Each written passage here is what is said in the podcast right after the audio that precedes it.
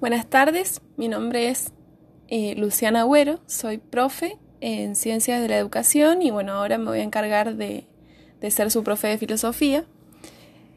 Eh, bueno, en, esta, en este audio vamos a trabajar sobre la introducción a la filosofía y para eso vamos a tomar algunas palabras eh, de Darío Stanrasberg, el filósofo argentino muy conocido en los medios, sobre todo en Canal Encuentro, que nos va a compartir algunas ideas para introducirnos al campo de la filosofía. Luego eh, voy a decir algunas consignas para poder trabajar sobre lo más importante de esta clase, de este podcast. Comenzamos. La filosofía. Hacer filosofía es ser cada vez más consciente del límite y al mismo tiempo del deseo de atravesarlo. La filosofía es ese deseo en estado de deseo, ya que cuando se traiciona a sí misma y pretende dar respuestas, no hace otra cosa que seguir corriendo el límite. Toda filosofía en este sentido es profundamente religiosa, ya que descree de toda religión dogma absoluto. Lo religioso está en el incontenible deseo de la pregunta, que frente a cualquier demarcación siempre quiere más. La filosofía es ese querer en estado puro, o como decía Platón, ese amor por el saber y nunca el saber mismo. Quiere seguir queriendo y por eso no tiene que ver ni con la paz, ni con la felicidad, ni con la seguridad. No hay amor seguro. Esto es economía o derecho, pero la filosofía, como amor al saber, es más amor que saber o en todo caso es un amor que rompe todo contrato, acuerdo o ley.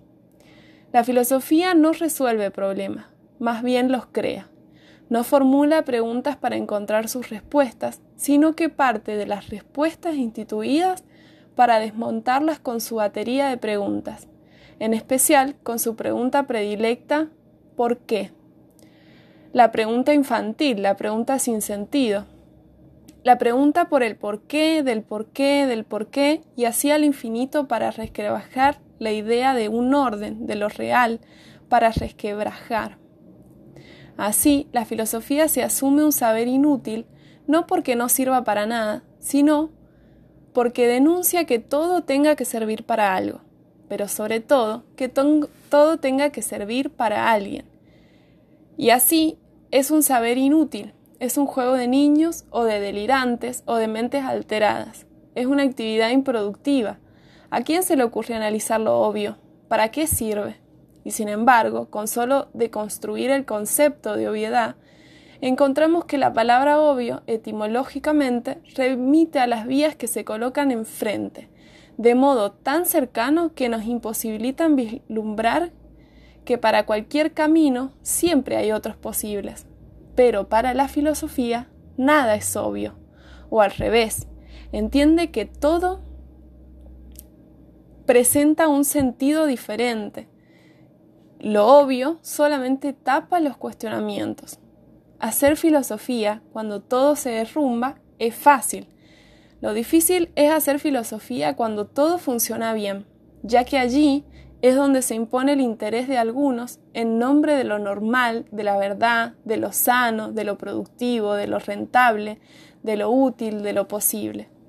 Como Sócrates, que comprendió finalmente que si no hay verdad, su misión era desenmascarar a todo aquel que pretende ser su dueño.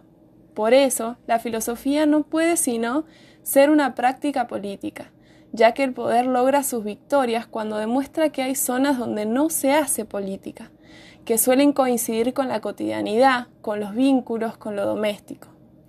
Es que de eso se trata, de la domesticación, esa forma silenciosa del poder que triunfa logrando que todos compartamos los mismos parámetros de lo que nos hace feliz, de lo que está bien o mal, de lo que por naturaleza las cosas tienen que ser, Nadie que haga filosofía va a ser entonces feliz, por lo menos en la forma en que se normaliza la idea de felicidad.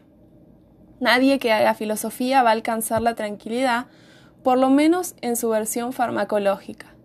Nadie que haga filosofía va a llegar a ningún lugar seguro, por lo menos si se trata de lugares definitivos. Es que no se trata de llegar, sino de salir, salir para seguir saliendo. Texto publicado en Tiempo Argentino en 2015. A partir de esto, se invita a resumir en una oración de cinco renglones como máximo qué es hacer filosofía para Darío Stanrasberg. Además, qué sostienen los filósofos que se mencionan en el texto. ¿Qué es lo obvio? ¿Cuál es la importancia de la formulación de preguntas para el pensamiento filosófico? ¿Por qué la filosofía no puede ser sino una práctica política?